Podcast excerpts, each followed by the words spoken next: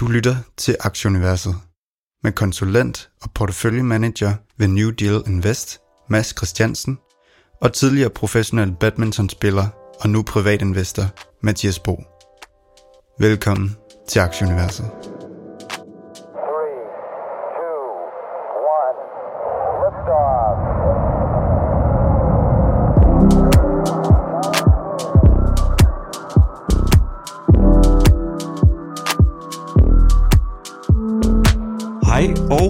Velkommen til 77. 20. udgave, må det være, af podcasten Aktieuniverset.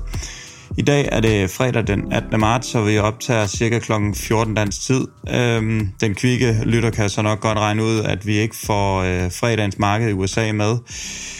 Dagens program, vi tager som sædvanligt lige en lille nyhedsrundtur. Vi har noget regnskab fra Tattoo Chef og fra D-Local. Så har vi en ny lille quiz til jer. Så ser vi lidt på øh, vores øh, Twitter-ven, øh, Puro Saxena. Øh, han har været ude og lave en, øh, en video på YouTube om, omkring øh, bunden, hvornår den nåede og så videre, og den, øh, den analyserer vi lige lidt her. Og der har også været... Det kunne han, han kunne godt have lavet den video for et par måneder siden, synes jeg. Ja, det havde været rart. Det er, det er rimelig fedt, synes jeg.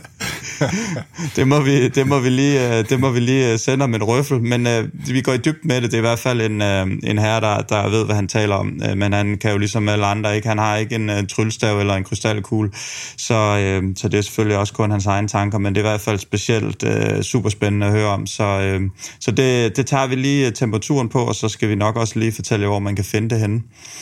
Øhm, der har været fuld hejs på ude i Kina også. Det kigger vi selvfølgelig lidt nærmere på. Øhm, så har vi taget en snak med amerikanske taler Oakland omkring uh, Open Door Technology, den her uh, disruption-aktie inden for salg og køb af boligheder, uh, bo, boligheder, boliger uh, i, i øjeblikket af den på det amerikanske marked. Og så, uh, så til sidst, så, uh, så kigger vi lige lidt på, uh, på uran også. Det interview med Tyler, det skal I simpelthen høre. Det var så fænomenalt godt. Han, han, han nailer den, og han taler om, om det her med sådan en type virksomhed, der har både noget med, øh, med bits og noget med atoms, altså det her med at kombinere en virksomhed, som er meget digital, men også rigtig meget fysisk, og hvordan en lavmargin business øh, kan være attraktiv, og sådan noget. Masser af spændende perspektiver i det interview. Virkelig, virkelig interessant. Altså, vil jeg godt lige komme med en kæmpe rettelse til dig. Folk skal selvfølgelig høre hele podcasten. Øh, nu når vi er, er gået i gang med at lave den, så vil det være lidt dumt at, at starte med at klippe det ud og gå direkte interview. Så, så jo, tak. Det I kan høre, det er, at Mathias han er i total festhumør. Det jeg sidder og kigger på, det er en, en, en tidligere badmintonspiller, der er helt smurt ind i rød, rød farve, eller hvad, hvad er det Ja, egentlig? pink. Hvad er det, Ja, det pink er det, farve. der- Hvad er det, der foregår, Mathias? Er det at det er det, der hedder Holi øh, i Indien. Det er et eller andet, øh, ja, sådan en helligdag, hvor de så, så smører man med farver, kaster med farver på hinanden og leger i, øh, i vandbad og sådan nogle ting. Jeg sprang vandbadet over, men farverne den slap jeg ikke for, så jeg smurt ind i, øh, i pink og gul farve, og mit tøj er lige så også. Så har vi et par, par gæster til frokost. Men øh, nok om det. Øh, Mads, en positiv uge indtil videre. Øh, rigtig, rigtig vild dag onsdag, og, og torsdag har det også set øh, fint ud. Er, er humøret lidt bedre hos dig? Ej, det, ja, det, det lunede godt nok. Det gjorde det. Men det er, hvad er det nu, øh, fire, fire, fem gange, at, at mine porteføljer, de er oppe med omkring 10 procent. Og så, altså jeg, jeg øh, det, øh, hedder det, man skal ikke, øh, man skal ikke sælge skinnen, før bjørnen er skudt. Det, den er jeg begyndt at købe ind på, fordi at, at det plejer, bunden plejer bare at gå ud af det igen. Og, og nu, nu kan vi lige høre Pus øh, take på det øh, bagefter. Hvis vi lige løber indeksen igennem øh, indtil videre, så ser det sådan ud, at S&P er op til cirka 3,5 procent. Øh, vi ligger futures nu om ned omkring en halv procent i USA. Øh, men, øh, men ja, lad os se, om vi kan kæmpe os lidt tilbage derfra, ellers må vi sælge den med, med de her en halv procent ned for i dag. Det, det vil måske også være fint. Der er jo også 3,5 op, øh, Nasdaq en lille smule mere, 3,7. DAX'en stiger 8 procent, C25 er op øh, 5,7 procent. Og den her 10-årige rente, den tog så et, et hop igen, og den er i, i 2,2 nu. Olien, den, øh, den daler en lille smule i, i 104, og øh, ja, det, det hænger selvfølgelig sammen med det her rentemøde, som vi nok lige skal, skal vende senere i udsendelsen, som gjorde, at, at den tog sig et spring renten her. Øhm, men Mads, jeg vil egentlig gerne have, at vi starter lidt ud med, med Pue Saxena. Jeg ved ikke, om vil du lige hurtigt, øh, vil du lige hurtigt starte med at introducere ham? Ja, Po er en, øh, en tidligere kapitalforvalter. Han er faktisk ikke så gammel, øh, som, som bor i Hongkong og har, har forvaltet kapital i, i en del år. Og han deler super flittigt af hans øh, insights øh, på Twitter og, og laver også nogle øh, YouTube-videoer indimellem. Han kan, det kan varmt anbefales at, at følge ham. Han har sådan en investeringsstrategi, hvor at han er lang han er lang virksomheder, som han mener øh, har en, en god plads i verden fremadrettet. Faktisk den samme strategi, som, som det vi taler om her. Øh, og så hedger han. Øh, når det er sådan, at indeksene, når, når, det, når de glidende gennemsnit krydser hinanden på vej nedad, så lægger han en hedge på, og det er typisk nogle short positioner, for eksempel i Nasdaq. Han har så brugt ARK øh, K som en short position også, fordi han synes, den ARK K minder meget om de selskaber, som han selv investerer i. Så han vil gerne være netto lang i hans selskaber, men samtidig være, være neutral i forhold til markedet. Og han har ramt det rigtig, rigtig godt her over de sidste år.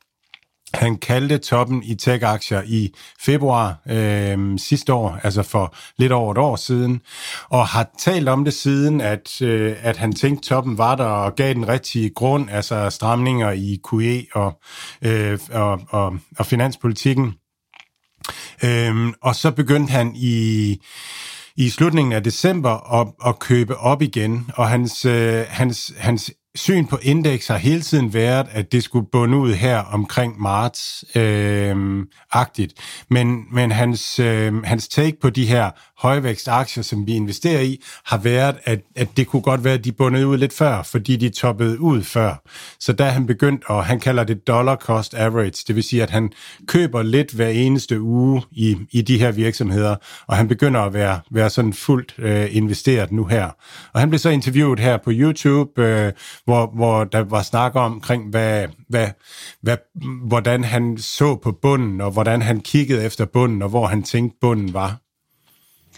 Det er nemlig rigtigt. Han lavede et interview med, med en amerikansk øh, kineser, der hedder David Lee. Den kan man gå ind og, og finde. Øh, jeg tror selv, han har linket til det på hans, øh, hans Twitter-profil, som bare hedder Pu Saxena. Man tror bare, hvis man skriver P-U-R-U, så burde det være en af de profiler, der, der kommer op først. Så der, der har de en halvanden times snak derinde, hvor, hvor de kommer rundt om, om det hele. Og, og David Lee, der er rimelig anerkendt ja, podcast, ved jeg ikke, om man kalder ham, men YouTuber YouTuber, så øh, det lyder så, øh, så, så dumt, men, øh, men, øh, men YouTuber på den gode måde, i og med, at, at det er de her investeringspodcasts, så, øh, så det er i hvert fald værd at gå ind og, og følge det, og hvis man ikke kan finde det, så, så er der nok en, en venlig sjæl inde på vores Twitter, der lige kan, kan sende et link til det.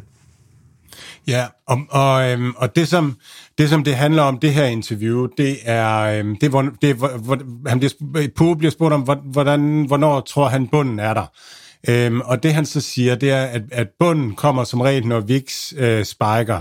VIX er frygtens indeks, øh, siger noget om, hvordan, hvor, hvor, hvordan folk de ligger øh, deres positioner i forhold til markedet. Så det er det her, vi har snakket om, at når alle tror, når alle er enige om, at nu skal det nedad, og alle har alle deres forsikringer på og sådan nogle ting, jamen så er bunden som regel nået. Og, og det er en VIX på 40-50, øh, og der er vi ikke endnu, øh, siger Pue.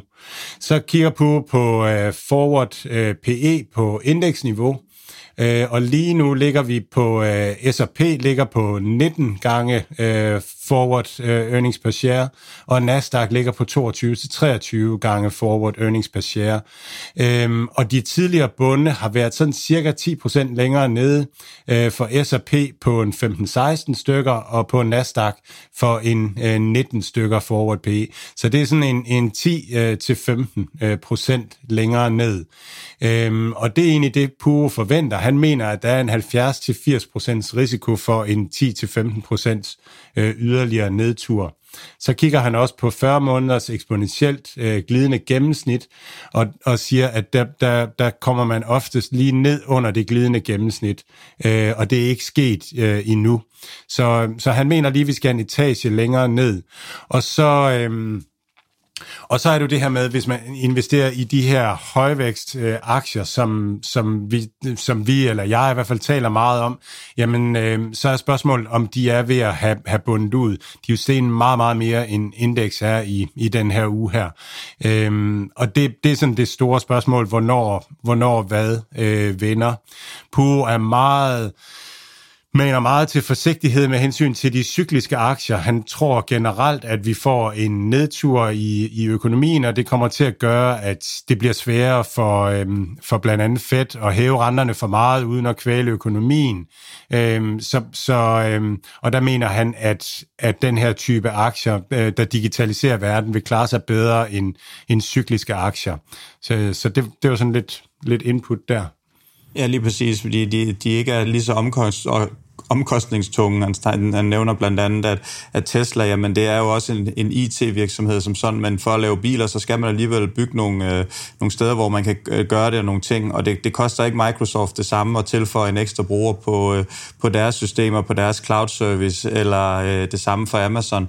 Så på den måde, der, der er det dyrt med, med de her cykliske, så han, han taler meget om, at han tror, at den her rotation, som, som vi har set fra, fra growth over i cyklisk, den, den begynder at komme tilbage den vej, øh, Øh, hvis, øh, hvis vi skulle ja, få, gå imod en, en recession, eller i hvert fald en, en økonomisk svækkelse, som er større end den, der er i gang. Ja, lige præcis. Og han, altså, Puro er meget til, til, øhm, til bits-aktier.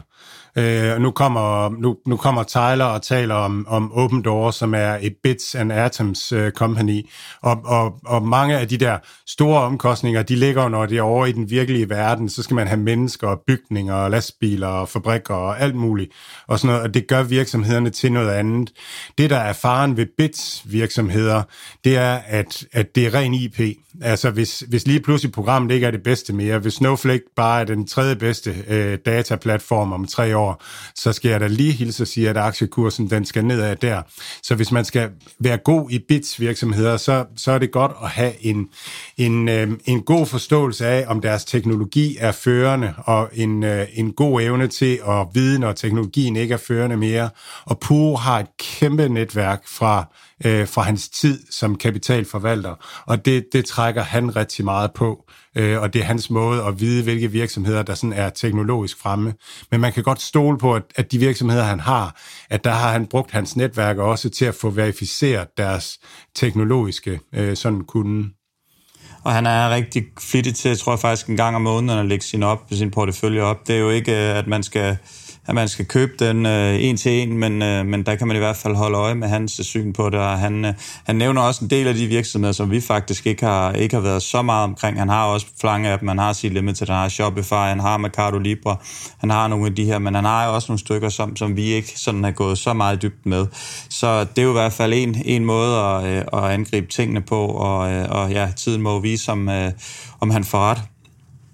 Har du mere til... Øh, ja, det, det gør han. Nej, nej, jeg kom bare til at tænke på Shopify. Den er, Shopify er i kurs 650 og handler til, der, når man slår den op på Yahoo inde på øh, iPhone der, så står der P på 33. Det synes jeg, der er meget interessant, at, at hvis den handler til, øh, jeg har ikke kigget regnskabet, så, så jeg ved det ikke, men det er da i hvert fald sådan en, en hvad er det, en en 70 procent ned fra, fra toppen øh, for, for Shopify, så det er, det er der en interessant prisleje, det ligger i. Og onsdag så kom det her meget ventede rentemøde, som øh, ja, det var vel egentlig, øh, det var, det var fedt på, på listesko, som de, øh, de, de plejer at gå rundt på med, med rette også, især i øjeblikket. Der, der skal nok ikke så, øh, så meget til. 25 basispoint blev det regnet med. Jeg tror, det var, ja, de regnede med 6, 6 rentestigninger i år. Var det ikke sådan, de havde skeduleret med? Øh, 6 rentestigninger mere i år. En på, på hver møde, sådan lige umiddelbart. Men det kan jo så ændre sig ligesom, ja, ligesom et eller andet, skulle jeg til sige, et eller andet sjovt, men øh, jeg havde ikke lige noget. Så, øh, så det, må vi, øh, det, må vi, øh, det, det må vi se, hvordan det bliver. Det, de, de vejer nok, de er nok også lige så usikre, som alle vi andre og alle andre er, så altså, vi må lige prøve at se, øh, hvordan det, det spænder af. Men øh, ja, det var, det var forventet af, af markedet, og der var også øh, ja, positive takter i, i USA, og, og, og tech, som vi snakkede om, specielt tog sig en gigantisk tur op, for de fleste af de her selskaber, vi snakkede om, var, var nord, nord for 10 procent, så, øh, så det, var, det var fantastisk. Øhm.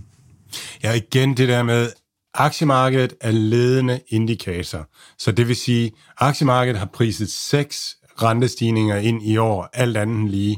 Så hvis vi får færre rentestigninger end 6 i år, så vil det alt andet lige være meget positivt for, for de aktier, hvor indtjeningen ligger langt ude i fremtiden, altså vækstaktier øh, generelt. Så det er værd at holde øje med i hvert fald. Og så var, øh, tager vi lige en tur til Kina, hvad hedder det, øh, som vi talte om i sidste podcast, da vi gik igennem øh, Futo-regnskabet. Øh, der nævnte jeg det her med, at, øh, at SCEG, tror jeg, de hedder, den, øh, den, den kinesiske udgave af SE, øh, den er security i, i USA og i Kina, de, de gerne vil samarbejde med, med USA og være mere åben på Vesten. Og jeg kan faktisk ikke forstå, at de to så lang tid, fordi den nyhed, den var som sagt ude der om fredagen, der læste jeg der om det. Men øh, jeg skal da lige love for, at vi vågnede op til noget af brag øh, onsdag morgen dansk tid, da jeg lige pludselig øh, tækkede ind, jeg tror omkring, øh, omkring øh, øh, middag eller sådan noget øh, Hongkong-tid, hvor den lige pludselig fandt tog ved den. Øh, indekset steg 10%, Alibaba var op over 20%, og øh, Tencent var op, og Futo øh, kom så senere op, da den åbnede i USA og sådan noget, så det var godt nok noget af et, et, et raballer, der der, øh, der kom med der. Det var, det var øh, meget voldsomt at se.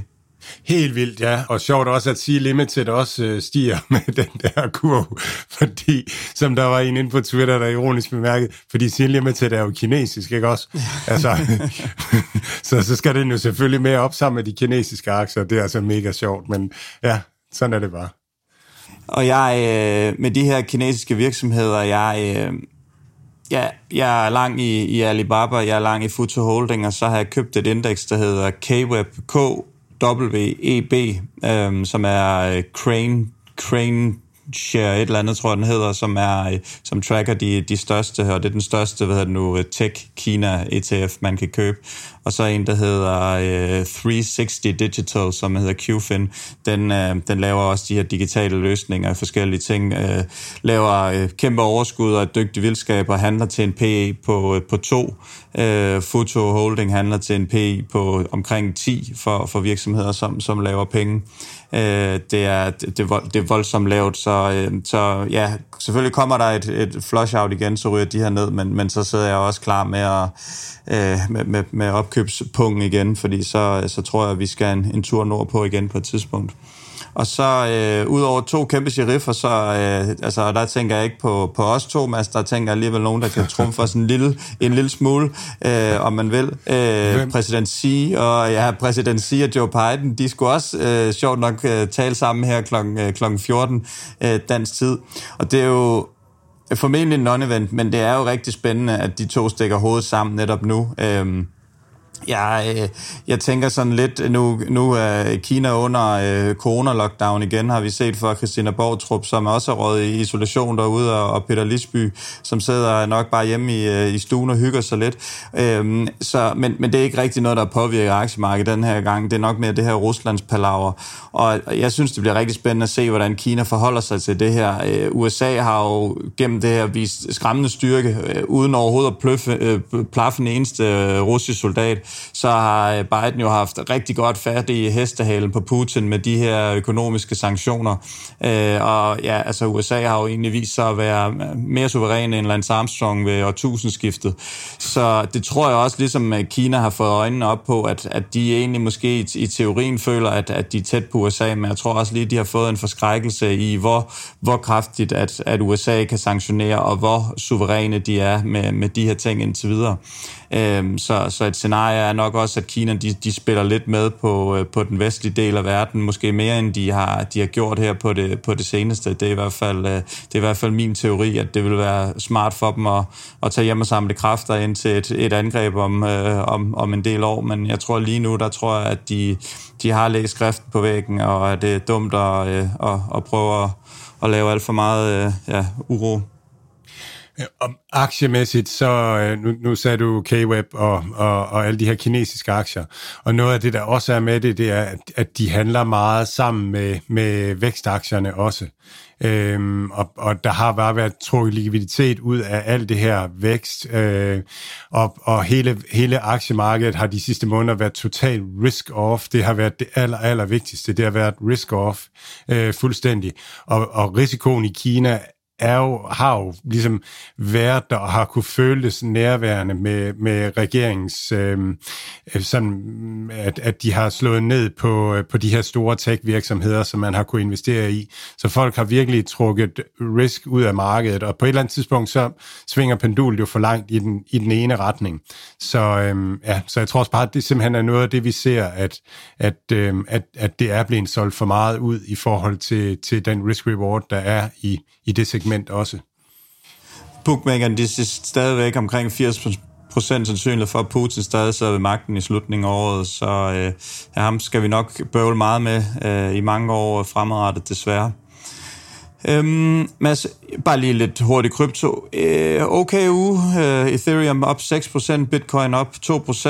Der har ikke sådan været de helt store nyheder. Det er også bare øh, ja, de her risk assets, som, som er fuldt en lille smule med op øh, og ligger sådan rimelig stabilt omkring 2700 for, for Ethereum og omkring 40.000 for, for Bitcoin. Øhm.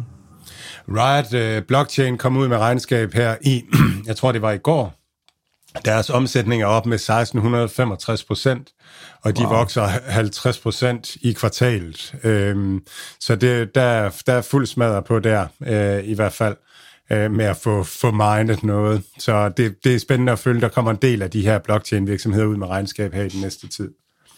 Mads, lad os øh, komme over til Open Door og øh, få øh, Tyler på. Nej, vi skal have quiz. Vi skal, vi skal have, have quiz? Den, vi skal have quiz, Mathias. Fuck, vi skal have quiz. ja, det skal vi. Det skal vi.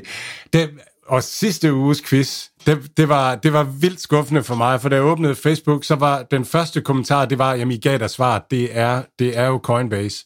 Og det er Coinbase. Den har en P på cirka 12, og den vokser med de her øh, 400 procent. Så den har en eller anden enorm lav øh, price øh, øh.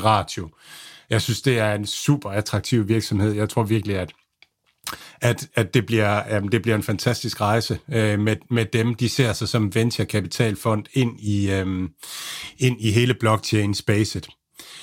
Næste uges quiz har jeg virkelig, virkelig, virkelig lagt mig i selen uh, for, og der er tre virksomheder, man skal gætte. Det handler om én person, og så synes jeg, der er nogle sjove pointer med hensyn til, til kurserne øh, på de her virksomheder og priserne øh, på dem.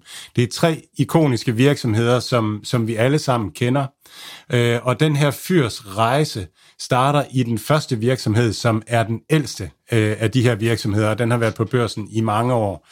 Øh, og den handles nu øh, Øh, til, en, øh, til en pris, som er lavere end i 2018, og det synes jeg virkelig er spændende. Det er en virksomhed, som, som vi mange af os bruger øh, deres produkter.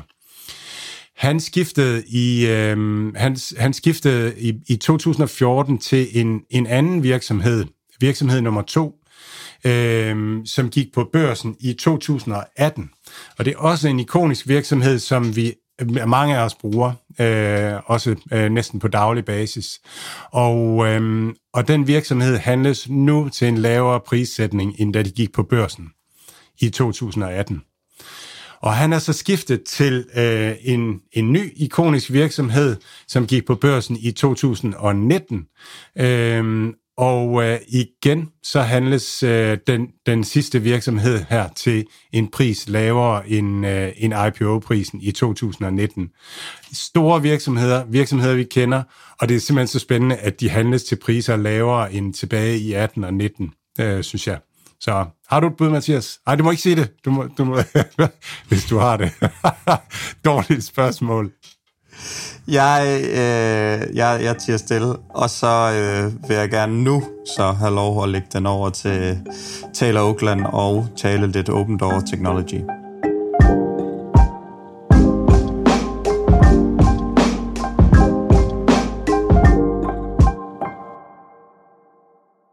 Alt hvad Mads, Mathias og deres gæster siger, er deres egne meninger.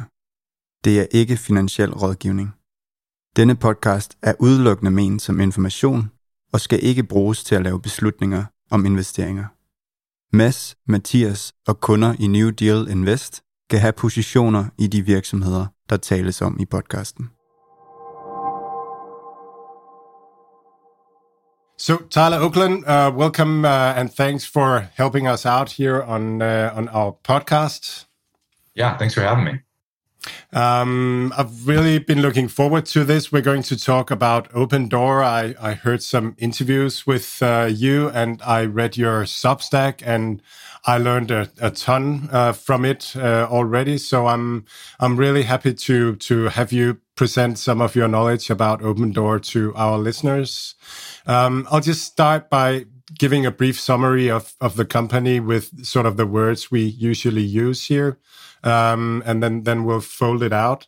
So uh, Opendoor is um, is a, a digital company that uh, digitalizes the the the realtor's work, the the the the part the the journey of a a private home from somebody wants to sell it to to somebody else suddenly owning it.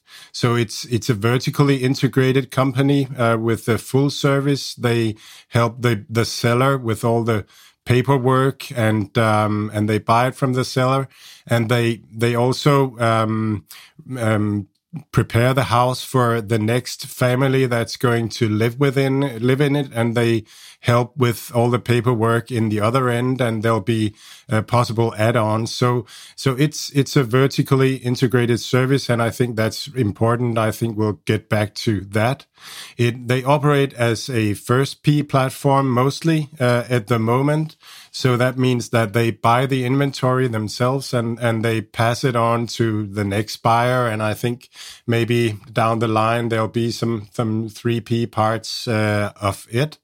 And then they, I guess the general idea is that, that the, that the the pricing of of a, a, private home should be something you could do um, you could do digitally and and I just actually had a realtor in in my home um, last week, and uh, he told me that ten years ago his um, his edge was different.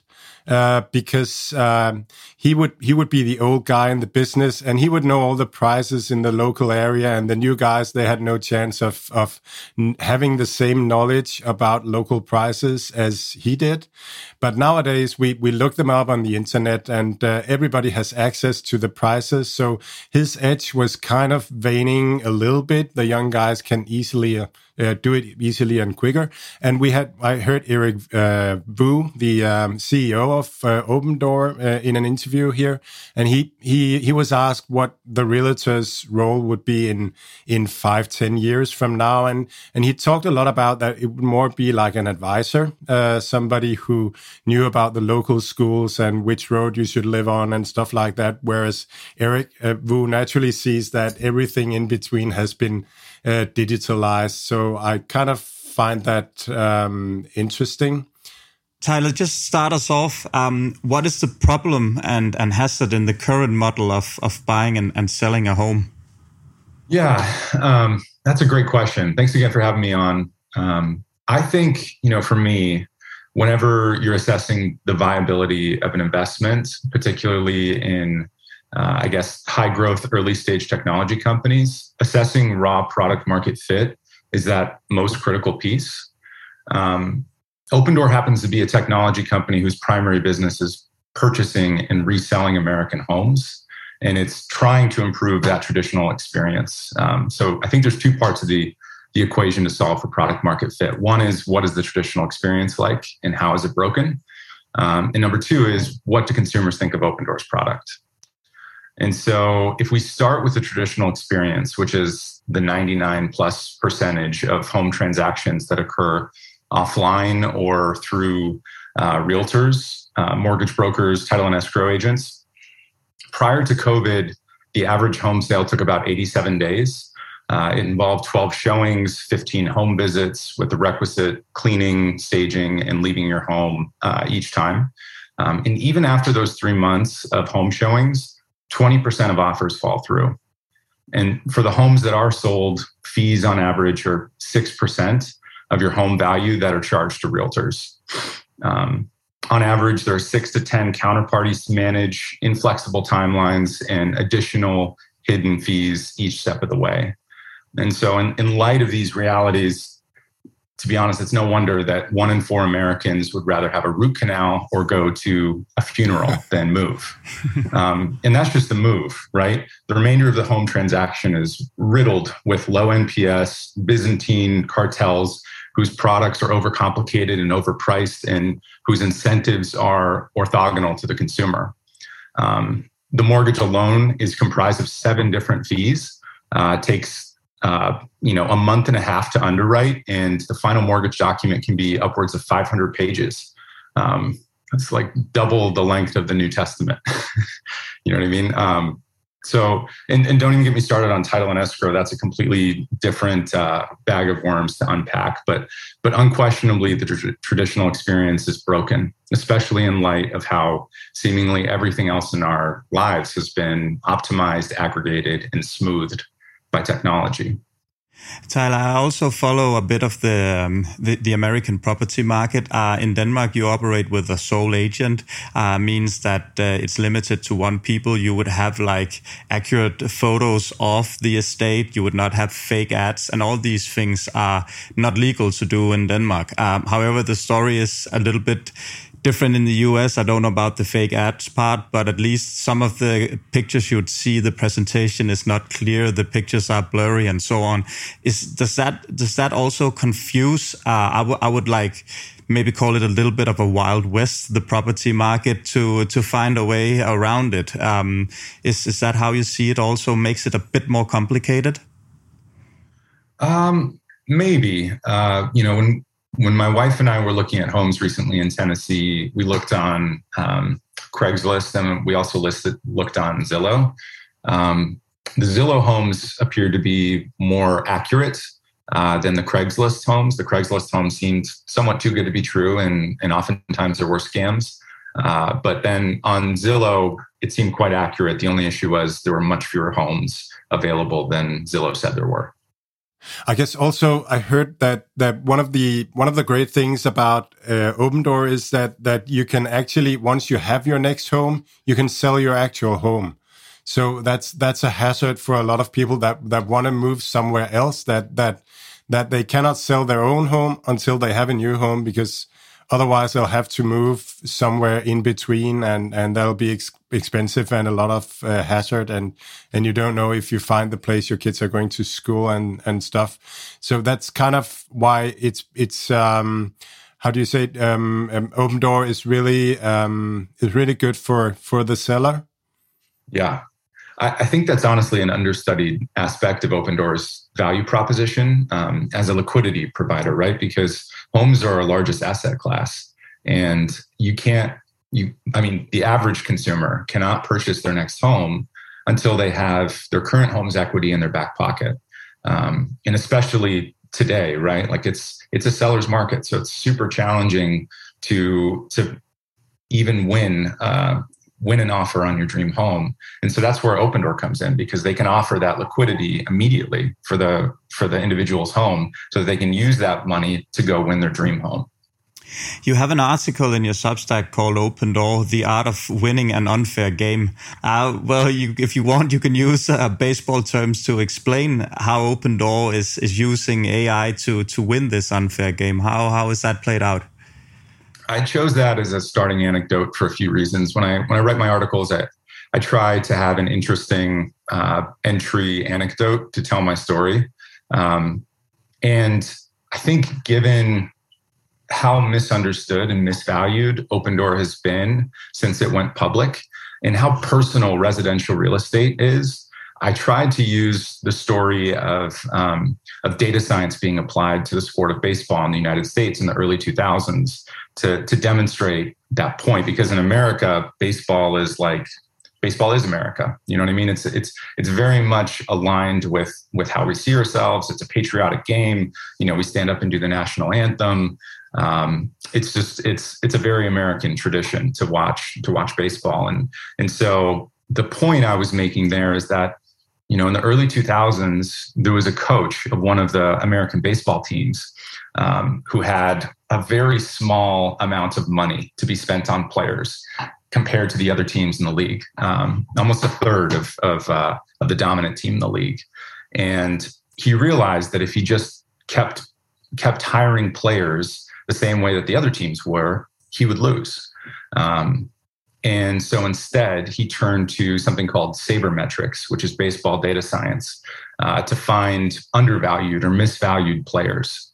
So he said, you know, we shouldn't be looking at um, batting average, which is the percentage of time that a, a player connects with the ball and and uh, and gets on base.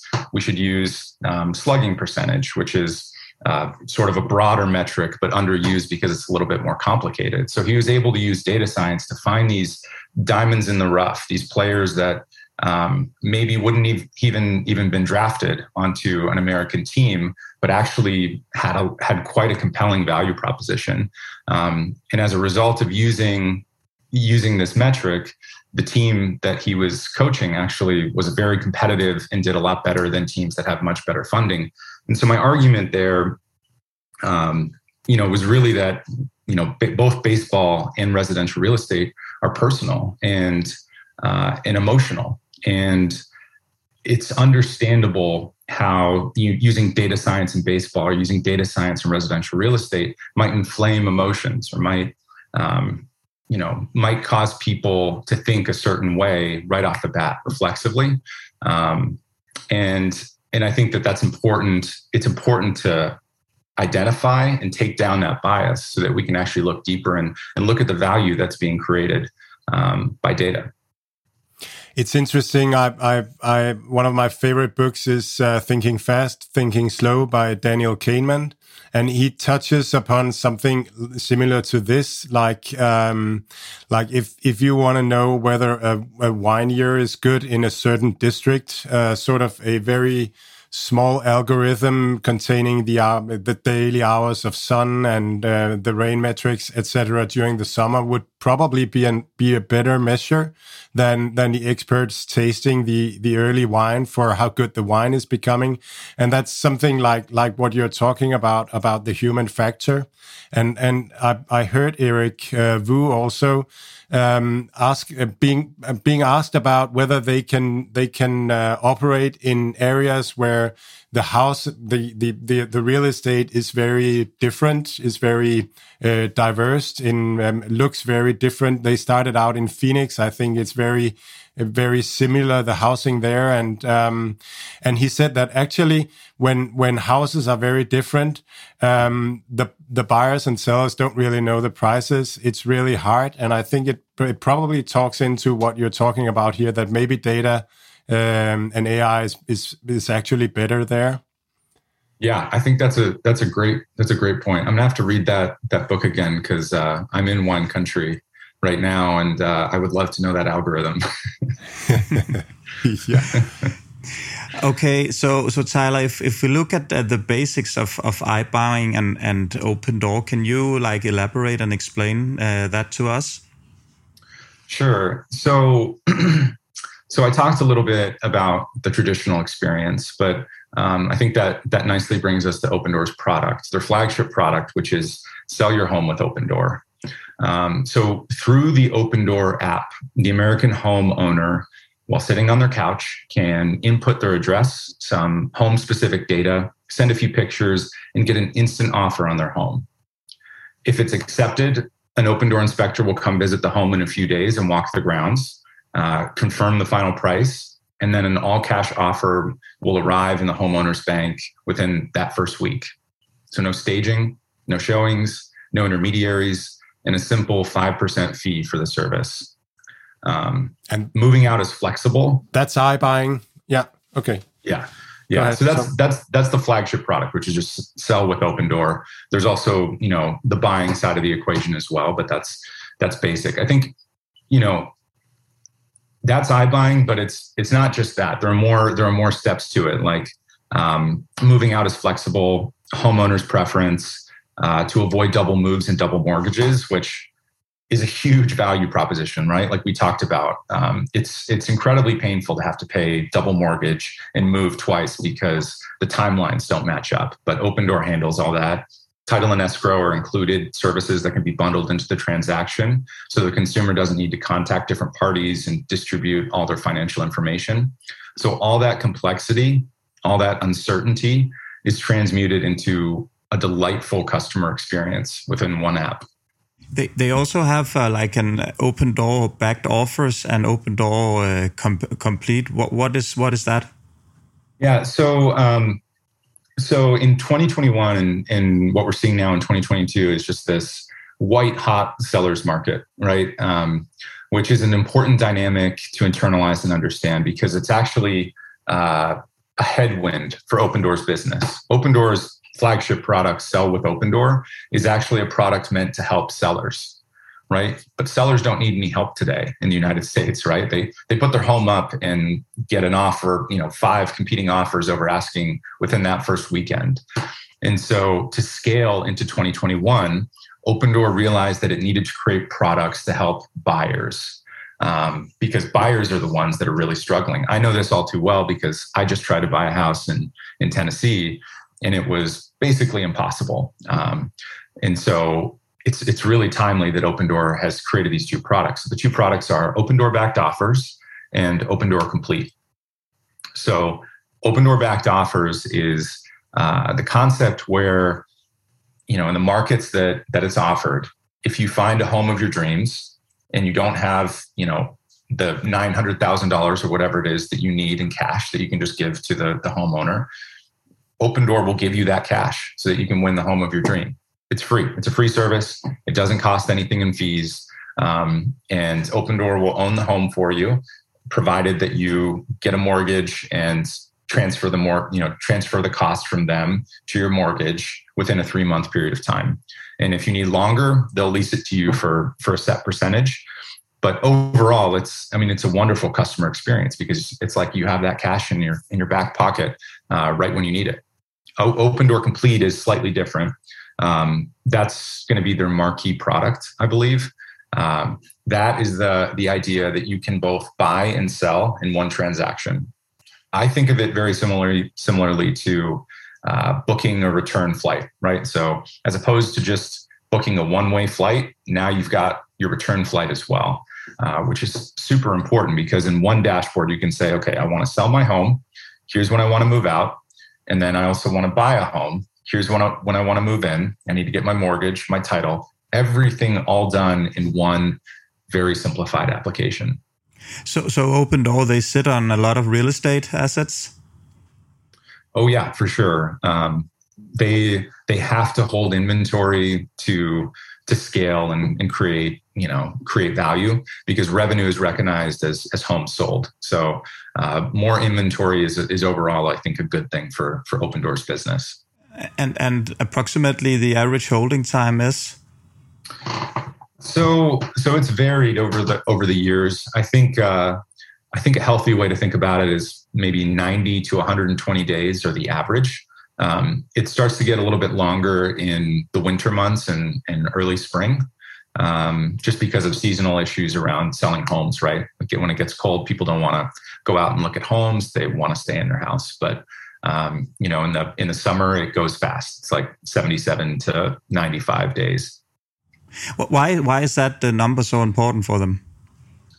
Yeah, so it's actually I think one of the most important metrics. Um, because it has to do with return on invested capital. So, so Opendoor finances 90 percentage points of its inventory via debt, um, low interest debt.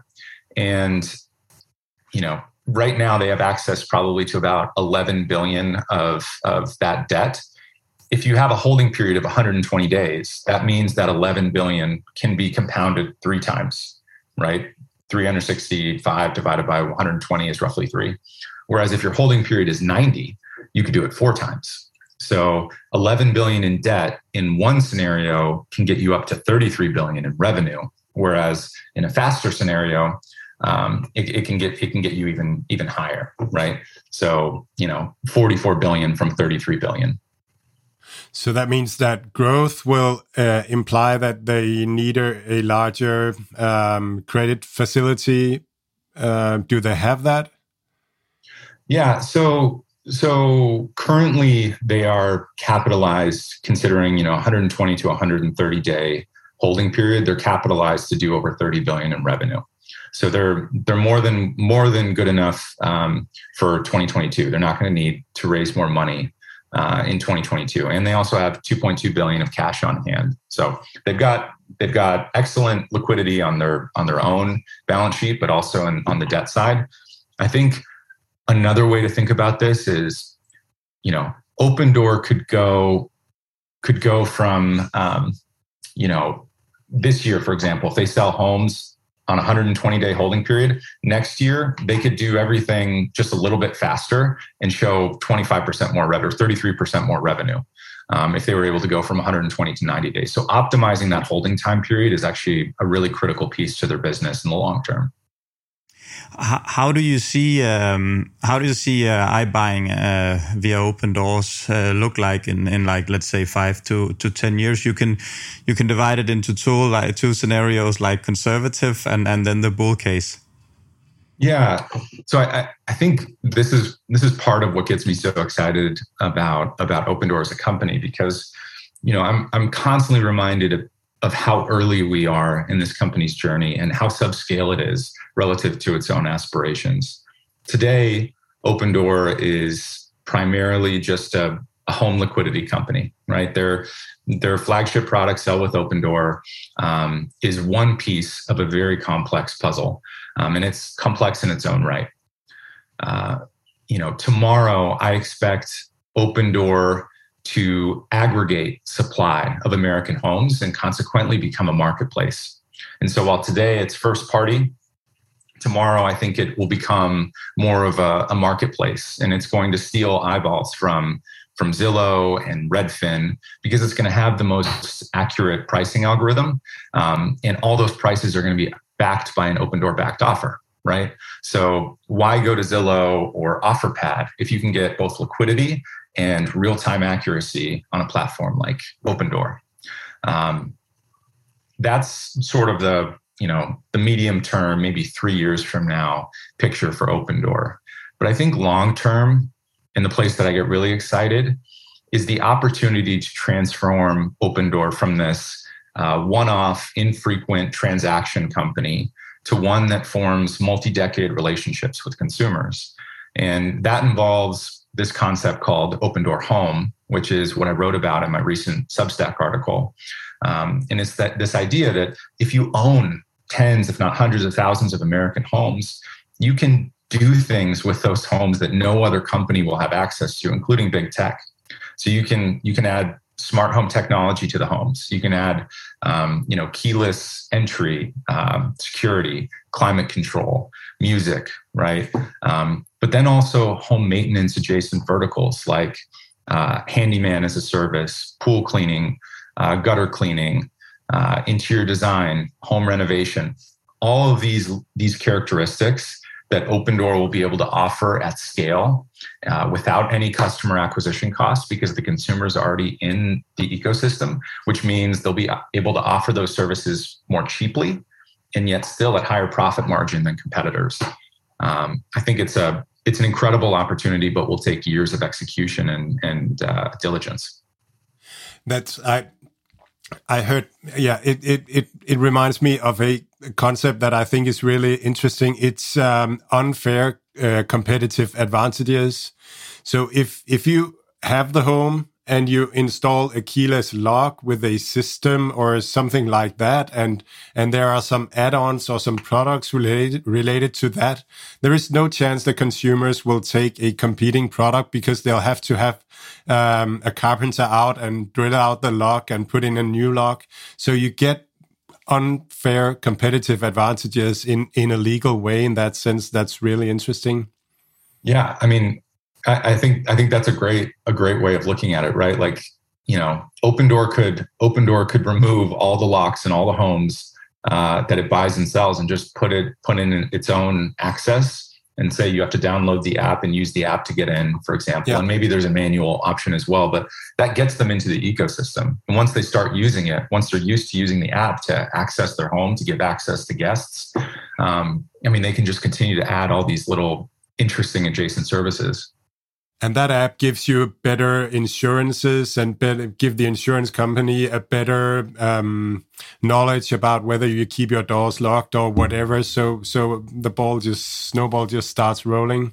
Well, especially if if Opendoor decides to you know provide homeowners insurance themselves, and that's that's the like unfair advantages. They're going to have an incredible unfair advantage of data to say to more safely underwrite things like home warranty and home insurance if they choose to, because they have these things like uh, security and access, um, you know, uh, upgrades, remodeling, right? Like how much money you know the, the the homeowner has because they did their mortgage through Opendoor, and so Opendoor has their financial information at a baseline. I mean, these these data advantages will just continue to compound and allow Opendoor to be a low cost provider, but also a highly profitable one. This, this Tyler, you're saying uh, it, it, reminds me a bit of that uh, American show called Extreme Makeover. Um, like it's not so extreme, but you know, it's it's within. Uh, I, I do. I'm in the the real estate business also, and what makes the difference is also the interior designing. Right? You can have a house, you can have someone come in, he can look at the options, he can change, put the kitchen in another room, change something, change change the color, do the trendy things that you see online on Pinterest and all these things, and for actually quite less less money would be able to transform this home into something that is really new. And as you said, it's it's our biggest investment as human beings. Is that is our house, and it makes such a big difference if if you have someone and if you have something as big a, co a company as this hopefully will become, then you have like uh, you would have warehouses in San Diego, in Tennessee, so you can just put out the the furnitures and sell it as a brand new home, right? Yeah, I, I mean, we can go we can go deep down the rabbit hole in all these different products but um, just to kind of dovetail off of what you just said if Opendoor owned the home they took videos and photographs of the entire home and built a digital twin of all the homes that they've owned. And so this concept of Opendoor home i think what you'd be able to find on your Opendoor app if you're a homeowner is this digital twin of your home. And using things like computer vision you'd be able to outfit and manually redesign uh, rooms in your home based on that computer vision using things like affiliate marketing with etsy and pinterest. Um, but also you know as you were saying different pieces in a home matter in different ways in different markets. And that's again where Opendoor's data advantage comes in handy right? Because if i want to renovate my kitchen you can t- you can say, well, listen, granite's going to cost you two thousand for this kitchen island, but if you've got granite countertops in this area, in this zip code, in this market, it actually increases your home value by five thousand. And so this gives another layer of differentiation for Opendoor's product to be able to say, not only can you do home renovations with us at scale for less, but we'll tell you how it will influence the, the value of your home. And meanwhile, all of these things at the back end are being fed into Opendoor's proprietary data um, algorithms, you know, just to make to make the pricing that much more accurate. We we often talk about Matterport uh, as a company, so it, this this makes so much sense. Uh, what you're saying about about doing the digital twin, we we have been around that in this podcast, uh, maybe one too many times, according to some. But uh, yeah, you know, we look at these uh, opportunities and new markets and and what kind of problems they solve. We, we often talk about stocks that solve a new problem, and and and I I see Opendoor the same way. But um, let's just like Opendoor is is a is a a, a bit bytes and atoms company. Can mm. can you explain the the meaning of that? Yeah, this is a this is a really important characteristic of, of the company, and I think understanding and internalizing it is critical um, to understand both the risks but also the opportunity for Opendoor. Um, when you when you look at some of the most dominant companies in the world, companies like Apple, and Tesla and Amazon, they have been able to build things that don't scale to arrive at opportunities for things that do scale. And so by that, I mean taking real assets like a manufacturing plant or hardware or um, a car, and using that as a wedge into building very compelling high high profit margin software uh, products. Okay, and and so just as Tesla is not a car maker, Opendoor is not a home flipper. And the reason this is so important is because if you can master, in my opinion, if you can master, uh, you know, building those hard things, which is the real assets, the the atoms, if you will, it is a huge moat, a huge barrier to entry for competitors, um, especially as you get bigger, right? Because you get massive economies of scale that only happen with scale. Um, and so it, the same goes for for Opendoor. Buying and selling homes is an incredibly complex process that involves atoms first uh, thinking. Right? You can have all the technology you want to to price homes accurately, but if you can't refurbish homes at scale, if you can't sell them with boots on the ground, um, and if you don't understand the markets locally, all that technology is for naught. And so that's one of those core critical pieces for Opendoor and why I think it's going to be so successful is because since day one, they've had this both atoms and bits uh, focus on their business. They've been able to marry both. Um, and, and I think it's, it's a huge competitive advantage for them as they use this approach as a wedge into more profitable ventures in the future. Yeah, so basically the um, the the physical uh, organization, all these people that are um, remodeling, redoing the houses, uh, all that stuff. That's that's hard because it involves a lot of people and and it's it's difficult to do. Um, but once you've done it, it becomes a mode and um, and and it, it it creates a barrier to entry. Like you said, it's it's we talk a lot about delivery businesses as well here, and it's it's kind of the same. And and like yeah, like Tesla, you said, but um, yeah, one of the things um, that's that's also interesting is that that the digital thing, what digital gives you is the ability to be at scale, but still have per perfect uh, local information. So when you when you scale, you don't get the disadvantages of scale that you lose sort of the local um, mm -hmm. the local specifics, the local details. So you can have the scaled physical organization with the advantages of scale, but still have the specifics uh, everywhere in the country. And I think that's that's an extremely powerful combination uh, for a company if if you get to solve it. Yeah, I I totally agree. Um, and the kind of the the other thing I just add on there is is if you can scale a hard asset business, an atoms first business, to to a large uh, to a large degree, and you are the lowest cost provider, that's that's a moat in and of itself. And, and you're competing against other Atoms First companies, right? Or people trying to disrupt you. But on the other end of that spectrum is once you start addressing those higher margin software verticals, now you're competing against software first providers.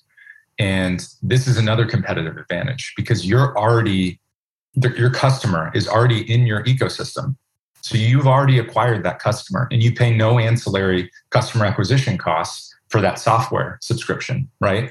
And so when you're competing against software providers, you've got this, you've already got this lean culture of low cost mantra. You're used to eating bips for breakfast, right? And so, and so you're, you know, you're very frugal with with your services. Um, you know, but but but also you're in this position where you can offer a cheaper service to the customer compared to the other software providers um, and still make more money because you've already acquired that customer. Eric Wu, he, he often talks about the contribution margins, uh, which is uh, for him a really important uh, metric. Why is that? Yeah, so I, I, think I think he refers to contribution profit margin um, uh, as most important because it's it's a great reflection of unit economics, and I'm I'm a big stickler on unit economics. If Opendoor was you know a mature profitable company we'd be talking about uh, you know profitability metrics like uh, net income right? But while it's currently scaling into the opportunity ahead what he wants us to focus on is current unit economics. So uh, the way that Opendoor recognizes revenue is a little unique. So you know they recognize revenue as the total value of homes sold. So that's that's all the revenue right? And then cost of goods sold are subtracted from that to arrive at gross profit. And from that gross profit, if you want to get to contribution profit, you have to subtract selling costs and holding costs. Long, you know, long-term Opendoor is guiding for seven to nine percent contribution profit margins, uh, but in the short term, they're aiming for about four to six percent. We'll see a big uplift in those profit margins as Opendoor begins to attach more ancillary services like mortgage, title and escrow, homeowners insurance, and warranty. Okay, let's look a bit at uh, Silo. Um, what what is breaking uh, there? At, at the Silo. Zillow, uh, the Zillow, the the um the the company that tried to enter iBuying, but uh, oh, oh yeah, got, yeah, yeah. Got, yeah, yeah. got hit on the nose. Uh, totally. I guess somewhat. Could could you could you uh, tell the story maybe why they did it and uh, what went wrong? Yeah, um, this is it, it's a really interesting story, and I've got I've got some speculation on what actually happened, which I'll share with you. Um, but just as some backstory, Opendoor invented iBuying and they launched in 2014, and actually it had been conceived by Keith Rabois uh, more than a decade earlier. But a few years into Opendoor operating, it was clear that they had identified white hot product market fit. Um, it had become a phenomenon. And Zillow, the largest and most iconic real estate technology company, was taking notice. And so in 2018, Rich Barton, who founded Zillow, um, but was not at the company at the time, came back to become Zillow CEO again to take over uh, in 2018. And he did this uh, to create Zillow 2.0, which in his mind was Zillow becoming an iBuyer because he, he feared that Zillow was going to be displaced as a marketplace by a company like Opendoor. And so from 2018 to 2021, Zillow spent billions on automated valuation models, hiring uh, pricing experts and iBuying team members, uh, you know, it became the largest component of their revenue, uh, certainly orders of magnitude larger revenue growth than all other business lines combined. Um, and everything was going great throughout 2021. It was still the number one focus of the company uh, until suddenly, abruptly, in Q3 of 2021, Zillow announced it was going to be shuttering its iBuying business, closing its doors, laying off a quarter of its workforce, um, and it was going to be taking a, uh, you know a half billion in write downs uh, as a consequence of purchasing homes for much more than they were worth. And they they used a few excuses for this. They said, you know, iBuying isn't a big enough market. We aren't able to price homes effectively. Consumers don't like the product. Um, but behind the scenes, it sounds like uh, there was something else going on. And so there was an internal mission in the company called Project Catch-up, uh, which insiders, Zillow insiders have, have revealed. And it was this idea that Zillow wanted in Q3 to buy and sell as many homes as Opendoor. They actually wanted to eclipse the scale of Opendoor. And what we saw looking back on Q3 is that Opendoor and Zillow both purchased an incredible number of homes, like over 15,000 homes each, um, which was more than double any prior records for any quarters. Um, and it broke Zillow. Uh, you know, in Q3, the reason this is so important is in Q3, home prices actually started to uh, go down uh, for once in the year, whereas the remainder of the year, home prices were going up. And so, as home prices were going down, Opendoor continued to pay less and less per home. But Zillow, on the other hand, kept paying more and more and more so that they could gain market share. And as a result, they ended up paying $65,000 plus uh, more per home than, than it was worth. And uh, took huge, huge losses.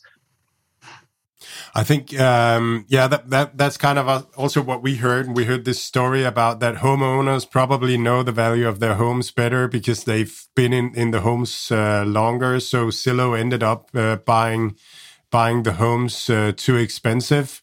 Um, I, I, I also heard Eric Wu uh, on the, uh, I think it was JP Morgan conference where he was asked about Zillow. And I, I really thought his answer was very interesting. He said that if you have a high margin um, media company, um, competing with a low margin, uh, vertically integrated company, they will very rarely succeed. And um, um, in delivery service, I think we see that in Just Eat Takeaway trying to pivot into being more and more a a vertically integrated company with uh, delivery. Also they came from being just mostly wanted to be an app but but suddenly trying the other stuff. And and you go from from from just operating a, a, an app or a, a, tech stack to suddenly have to operate a lot of people in the real world, the atoms uh, world, like like we talked about. So I think that's that's interesting and just under underwrites or understates the the points you had about the moats. Um, yeah. Yeah, I mean, Google Shopping never beat Amazon, right? yeah. um, Tyler, if if we look at the, can you tell us a little bit about the the current comp- uh, competition situation? Yeah, I I think it's important to think of Opendoor's number one competitor as the traditional offline experience because that's that's where 99 percentage points of, of transactions continue to happen. And that's that's where the consumers are the least happy. Um, and that's certainly how Opendoor thinks about it. With zillow out of the picture there's certainly no scaled competitors that are doing what Opendoor is doing although there are two other uh, prominent iBuyers in the mix and so one is OfferPad, one is Redfin. OfferPad is the closest in terms of size, but even still, it's probably about one fourth to one fifth the size of Opendoor and growing much more slowly. Um, I, I, do get questions on on OfferPad on a regular basis uh, because OfferPad did manage to secure more contribution profit dollars in 2021 than Opendoor, um, roughly five percent more profit dollars per home. But I think it's important to remember that OfferPad is a unique company that um, that is probably closer to the home flipper designation than Opendoor, right? OfferPad is trying to be opportunistic about the homes that it buys and sells. Um, and it's also moving much more slowly.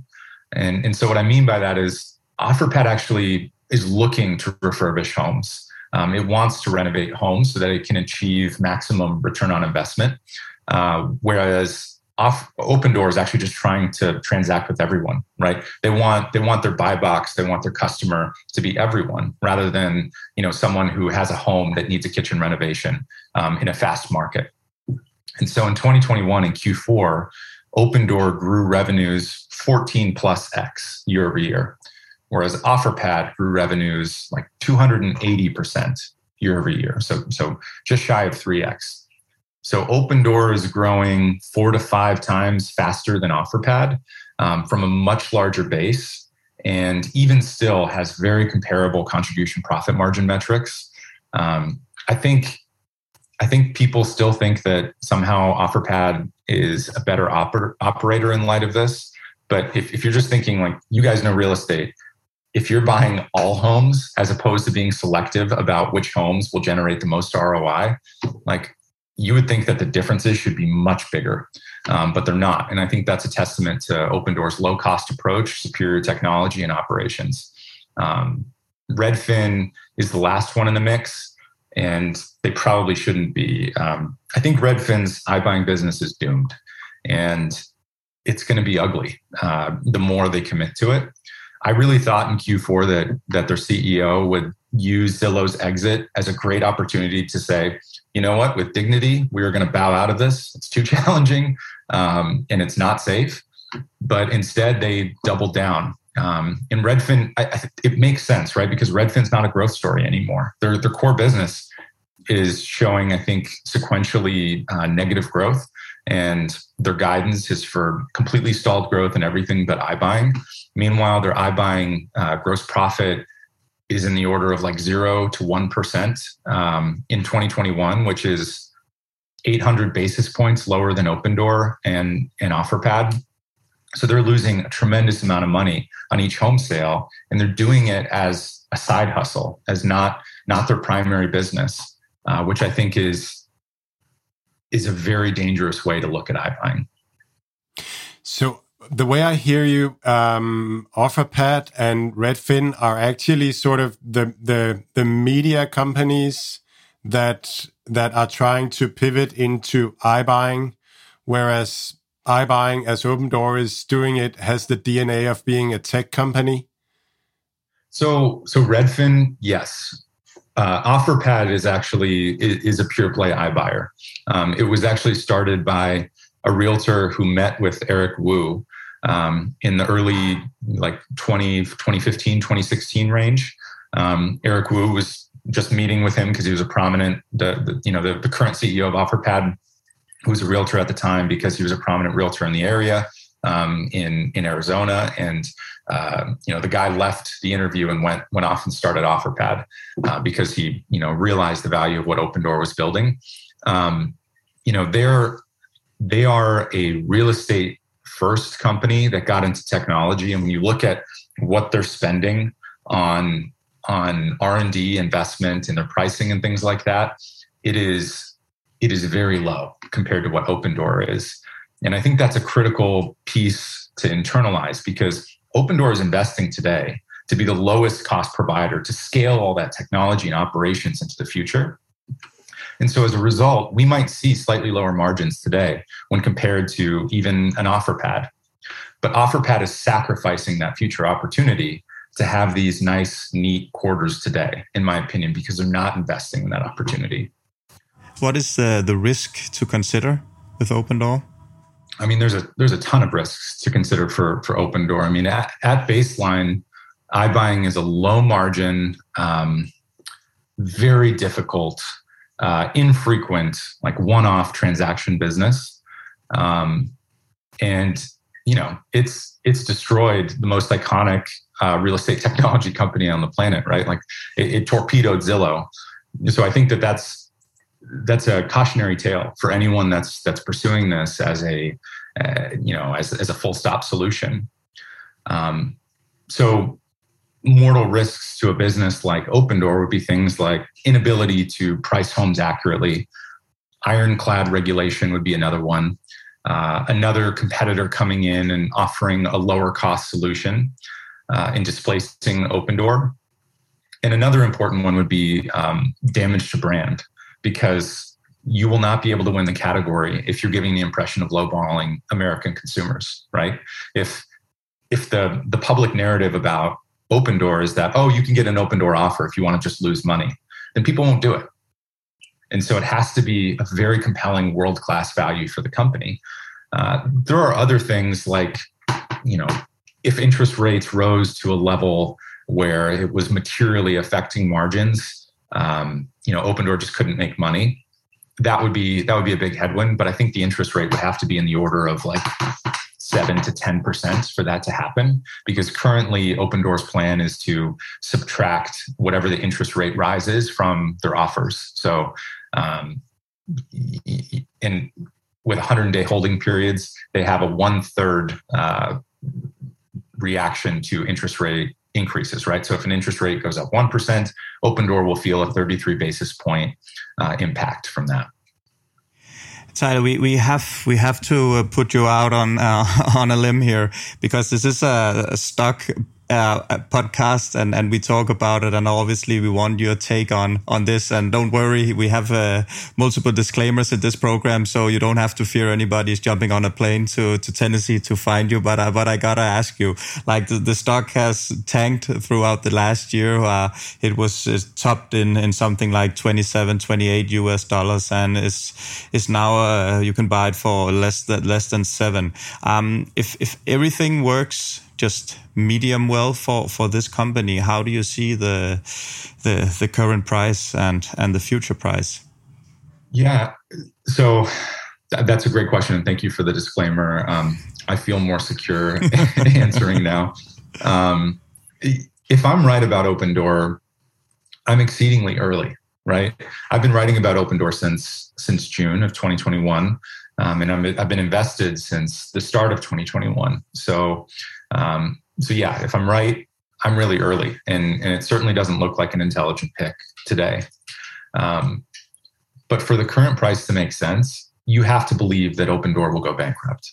That's the only way to to to believe that today's price is is reasonable, uh, given the metrics that we're seeing.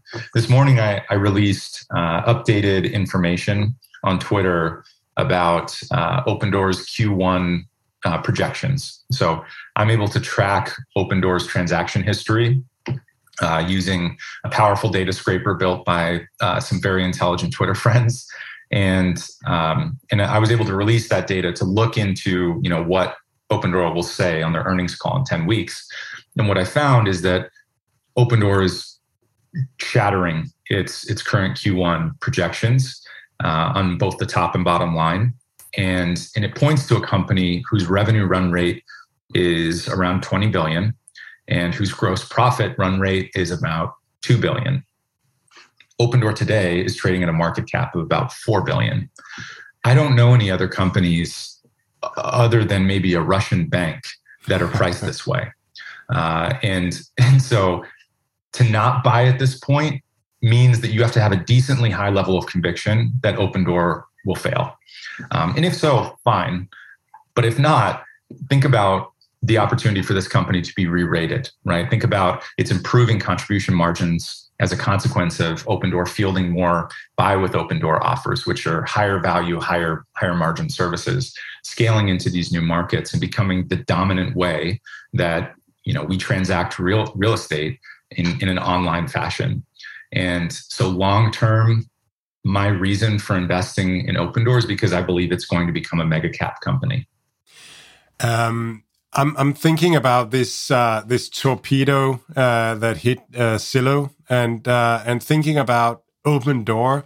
Will there be a time in Opendoor's history where this binary risk will sort of uh, evaporate, and and what what should occur for that to evaporate? Should should they have a massive balance sheet somehow, or or, or to to be sure that they can forego any any sort of crisis, um, black swan event that that might occur? Uh, do you have any thoughts on that?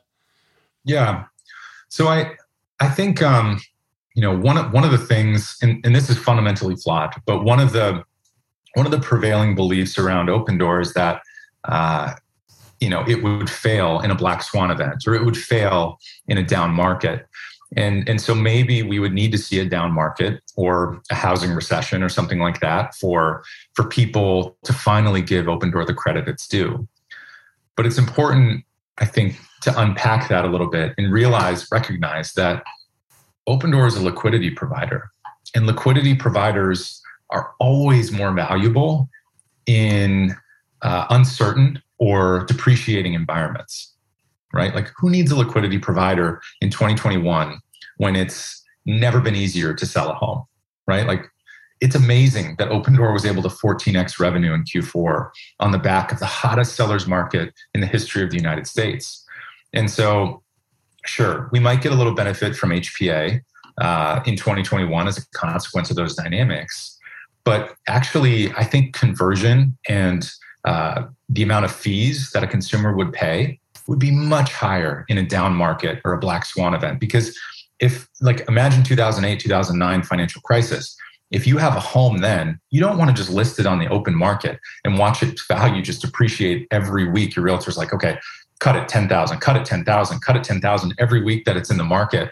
Like, if Opendoor was around then, you could just sell your home to Opendoor and you'd be like, sure i'll pay 8% fees i'll pay 10% fees i just i just want that liquidity in my pocket right now because the world is burning Opendoor has the opportunity to be even stronger as a company to gain much larger market share even in a recession but people don't people don't really recognize that frankly very very simple dynamic tyler it it's it's been so interesting to uh, to listen to your take yes. uh, on on amazing. Opendoor. It's it was amazing. I I was actually uh, I've followed this company since uh, the SPAC of, of Chamath. I had tremendous uh, respect for Chamath and, and his companies. Now, at that time, he was a guru. Maybe some some people uh, is is laughing a little bit more at him now because uh, his his SPACs are all tanking. Uh, but but as we talked about earlier, I see this solves a problem, and I see how this uh, old school way of, of selling homes is at least like I don't think it will ever vanish, but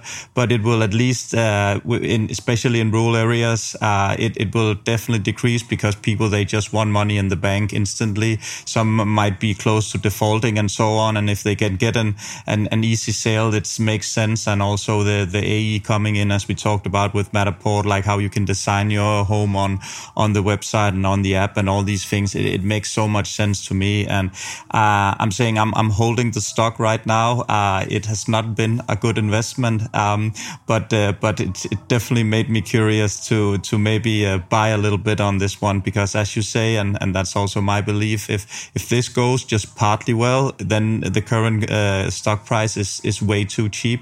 And you would maybe see in, in a bull, in a general bull market that, that you would see this stock rise more than, than the average. Uh, I think there is a, a, fair chance of that. So, uh, Tyler, where, where um, it's been a blast, really, and your your all your points, I just love them. I was just sitting here smiling because, uh, yeah, I, I totally agree with uh, also sort of your the um, uh, yeah the perspectives uh, you see from from uh, business models and moats and stuff like that. Where can people find you? Yeah, so um, you can find me on Twitter. My name is Tyler Oakland, uh, O K L A N D, and I write a Substack called The Operator um, which everything I offer is free, no pay, no paywalls or any, no ads, nothing like that. Um, I'm also on Seeking Alpha as well, uh, if you do that. Perfect. Thank you so much for joining us today, Tyler. Mads, lad os få kigget lidt på, øh, på regnskaber fra Tattoo Chef. Hvordan, øh, hvordan ser det ud? Det er jeg virkelig meget i tvivl om, øh, hvordan det så ud. Øhm, det, deres omsætning vokser 32 procent, og deres branded produkt vokser ikke så meget. Tattoo Chef er jo den her virksomhed, som har leveret sådan nogle fryseprodukter igennem mange år, og så er man begyndt at levere plantebaseret mad og, og forske, at udvikle plantebaserede produkter, øh, og startede med at være i frysedisken i supermarkederne. Nu er man blevet kommet over i det, man kalder ambient, som er sådan noget mad, som, som ikke er frossen, som står på hylderne og som, som kan købes. Og så har man købt nogle forskellige produktionsfaciliteter og kan nu også lave, lave bars. For eksempel så laver de en oak butter bar powered med et eller andet, som jeg ikke forstår, og den reducerer, tro det eller lade være, stress, og så giver den øh, fokus, hvis man har brug for det øh, i sit liv. Så, øh, så de, kan sådan, de kan sådan nogle ting med sådan nogle, med sådan nogle produkter. Men de skaber sådan et, et lifestyle brand omkring øh, plantebaseret øh, mad og, øh, og, og, og, og investerer rigtig meget i, øh, i salgsvirksomhed. Øh, og der bliver spurgt sådan lidt kritisk til deres store salgsudgifter, og de siger, jamen nu er de skiftet over til sådan at være, være ligge i de store supermarkedskæder. Og der, er simpelthen, der skal man performe som produkt for, at man, man får lov at være på de rigtige hylder og, og får lov at have nok varenumre liggende og sådan nogle ting. Så, øh, så alt, hvad de siger, giver mening, men det er ligesom om, at det ikke, det ikke helt bliver til, til performance. Og så snakker de meget om innovation, produktinnovation, og de har investeret i nogle nye produktfaciliteter og sådan nogle ting. Så, så alt, hvad de siger, kan jeg rigtig godt lide. Øh, jeg er bare sådan lidt bekymret for, om, om det sådan kommer, øh, om det slår igennem på, øh, på omsætningsvækst og, og bundlinje. Så, så jeg, jeg beholder en, en position i dem, øh, og jeg synes, det er, jeg synes, det er et fedt brand, og jeg kan godt lide projektet. Øh, men, men jeg er lidt bekymret for, om det er lige så god en investering, som, som nogle af de andre, der er derude. Hvis man så ser tilbage på det, så er den, så er den jo ikke engang halveret øh, over det sidste år kursmæssigt, så på den måde er det jo mega godt. Øh, ja. Hvordan så øh, investorerne imod det? Jamen, det var sådan okay. Det var sådan, øh, Luke, det var, det var svært at se, øh, se nogen reaktion på selve regnskabet. Øh, det, var, det var mere at følge markedet op og ned. Den har sådan fuldt øh, tech-virksomhederne meget, selvom det egentlig, altså selvom det er jo ikke, der er jo ikke særlig mange bits i det at lave sådan en, en oak butter bar, som reducerer stress. øh, men, men, men, øh, men den kom på børsen som en SPAC, øh, så derfor har den ligesom fuldt det segment i markedet. Lad os kigge på D-Local, og det er vist Marco, det du lige starter med at fortælle, hvad, hvad det er for en firma. Jamen, jeg fortalte lidt om, øh, om, øh, Adian øh, sidste gang. Øhm, og, og øh, både Adian og D-Local, de hjælper, øh, det, det er fintech-virksomheder, som hjælper virksomheder med at, at, at, at effektuere betalinger. Øh, og D-Local er startet i Latinamerika, har langt den største del af omsætningen øh, i Latinamerika. De, de er et, et, en virksomhed fra Uruguay.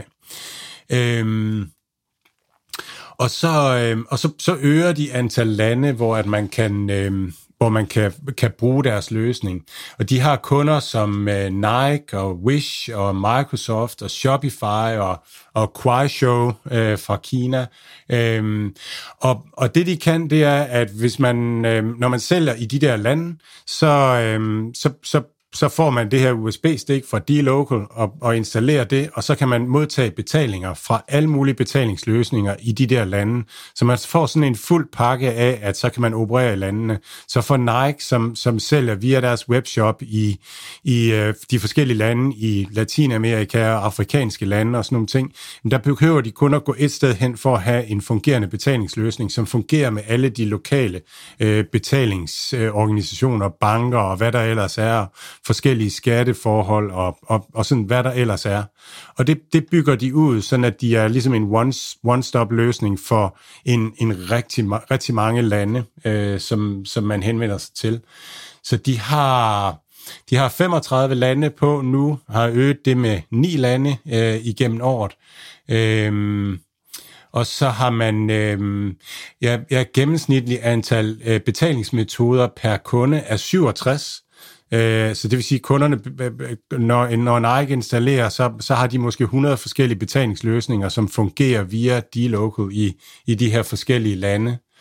Øh, de har i alt 700 forskellige betalingsmetoder, man kan bruge, og, og, og hver kunde har, er i gennemsnit i, i syv lande øh, via deres løsning. Det, det, der er rigtig spændende ved, ved deres produkt, det er, at at når, når først man har løst det, man har det dominerende produkt, jamen så er der ingen grund til, at der er en nummer to, der gør det. Altså, så har man løst det. Det er mega bøvlet og mega svært at få, få gjort for alle de her forskellige betalingsløsninger på. Og når det er der, så, så er det bare det bedste, der er. Øh, og det ser man i deres øh, net revenue retention. Altså det her med, hvor, hvor meget køber de gamle kunder ind øh, næste år. Og der er det sådan, at, at, at de, de gamle kunder køber dobbelt så meget ind øh, i år, som de gjorde sidste år. Øh, så det, det er 198 procent. Øh, og de guider for 150 procent net, net revenue retention. Det vil sige, at de vokser 50 procent bare på den eksisterende kundebase. Så vokser, hvis de får nye kunder på, så er det ekstra vækst øh, lagt oveni. Så det er en, en, en super spændende virksomhed med en rigtig god, øh, rigtig god voldgrave og Ja, det ligner sådan en, en god pengemaskine, som er etableret og kommer til at vokse i rigtig mange år sammen med e-handel og sammen med de her store brands, der gerne vil kunne, kunne sælge overalt i, i verden derude.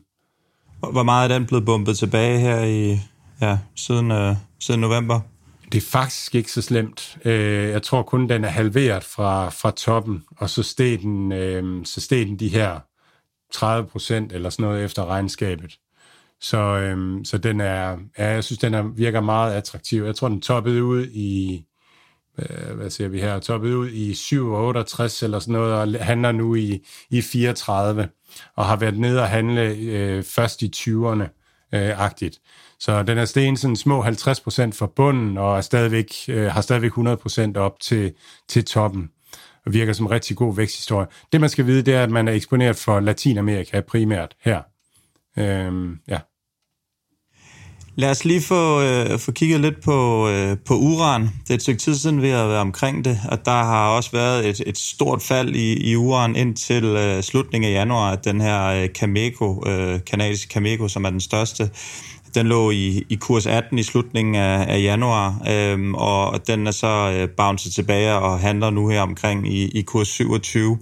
Øhm, jeg, tror, jeg tror stadigvæk, det er et, rigtig godt spot på, på uren. Øhm, der er jo kommet rigtig meget på, fokus på forsyningerne med, med det her øh, Rusland-Ukraine-palaver, øhm, og, og det tror jeg også har gjort, at, at øh, europæiske lande primært øh, måske kigger lidt mere den vej mod... Øh, mod de her øh, ja, atomkraftværker til at, til at producere strøm. Øh, og, og den her zero øh, emission, den her uhyggelige måde, altså med, med en stort set intet forurening omkring det, det, det, det, virker, det, virker, det virker oplagt. Det er sådan i øjeblikket, at der, øh, der bliver der bliver udvidet med omkring 325 øh, af de her nuclear power plant. Øhm, og det, det betyder, at den, hvad hedder det med, sige, required, den, hvad hedder sådan noget på dansk, øhm, den, den mængde, der er brug for, øh, den, ja, øh, den skal, ja, den nødvendige, den skal, den skal doble på, på, på med de her, og der er, der er så yderligere 51 øh, faciliteter, der er, der er under øh, konstruktion i dag, og øh, det bliver meget spændende at se, og jeg tænker relativt sandsynligt, at der er i hvert fald nogle lande her øh, i PT, der er i gang med at kigge på de her planer, om man kan begynde at, at bygge et enkelt i, i tilfælde af, at, at den her øh, geopolitiske usikkerhed øh, fortsætter, så, så man kan være selvforsynende. Vi ved, at, at Frankrig er et af de få europæiske lande, som, som har øh, får en, en stor del af deres, øh, deres energi fra, fra atomkraftværker, og de, de har sjovt nok også den, den, den reneste energi i Europa. Øh, Tyskland har nægtet at, at gøre det, øh, men, øh, men det kan godt være, at de kommer på, på andre tanker i og med, at, at de, de, er, de er lidt presset, sådan som, som situationen er også nu her. Og så, så er der jo også den her øh, grønne bølge, som jeg talt meget om, og, og det her med, at i, i EU-rådet og sådan nogle ting, at man begynder at, at, øh, at taxere det som, som grøn energi øh, i atomkraftværker, og det er jo også sådan en hurdle, man skal komme over. Det er jo stadig den her, som vi har været om mange gange i, i aktieuniverset, og det her ligesom med, med, med bitcoin i, i og med, at, at det, det er en forøgelse af, af strømforbruget, når man laver bitcoin, der er det det her med også, jamen hvis der er noget, der, er noget, der går galt, øh, det er okay, der dør en halv million mennesker i, i, i, i miner og i kulindustrien om året, men, men at der skulle ske et, et udslip af noget, hvor, øh, hvor mennesker også dør, det, det kan man ikke rigtig overskue, fordi det er ikke statistik, det er, det er tragedie.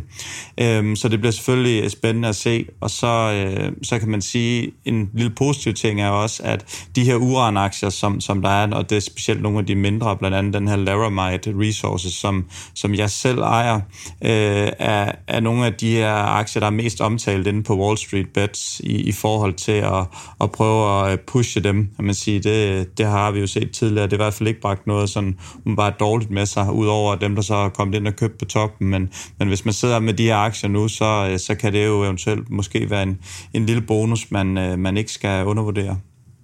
Sker der noget med den politiske sådan, øh, holdning til det, hvis man sådan ser samlet på det globalt? Har du indtryk af, hvordan, hvordan om, om der er sådan et, et skifte imod det? Nu har vi jo øh, nu, nu er vi lidt afhængige af russisk gas og, og sådan nogle ting, og man har oplevet, at at, at grøn energi er ikke så stabilt, altså vinden blæser ikke så meget om natten og, øh, og sådan nogle ting, og der er heller ikke så meget sol, så, så det kunne godt være, at man, man havde brug for sådan noget, man kunne plukke ind en gang imellem og ligesom lægge en bund i de her energinet.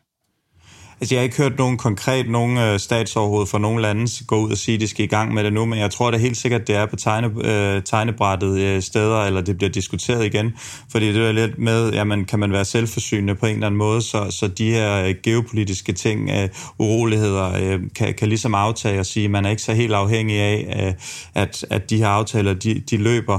Øhm, det, det tror jeg, at, altså, det, det, det kan jeg ikke forestille mig andet, end at, at der ikke bliver talt om.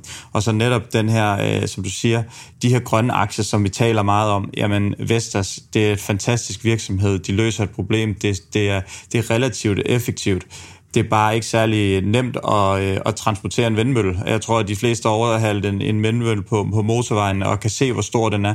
Det er jo ikke sådan, man lige bare lige øh, smider, smider øh, 25 øh, vindmøller om i rygsækken, og så cykler ned til Hartsen og, og planter dem der. Øh, og jeg er med på, at man, man bygger heller ikke et, et atomkraftværk øh, dag, øh, natten over, men når de først står der, så er de altså uhyre effektive og tusind gange mere effektive end både øh, sol og, og vind og alt sådan nogle ting.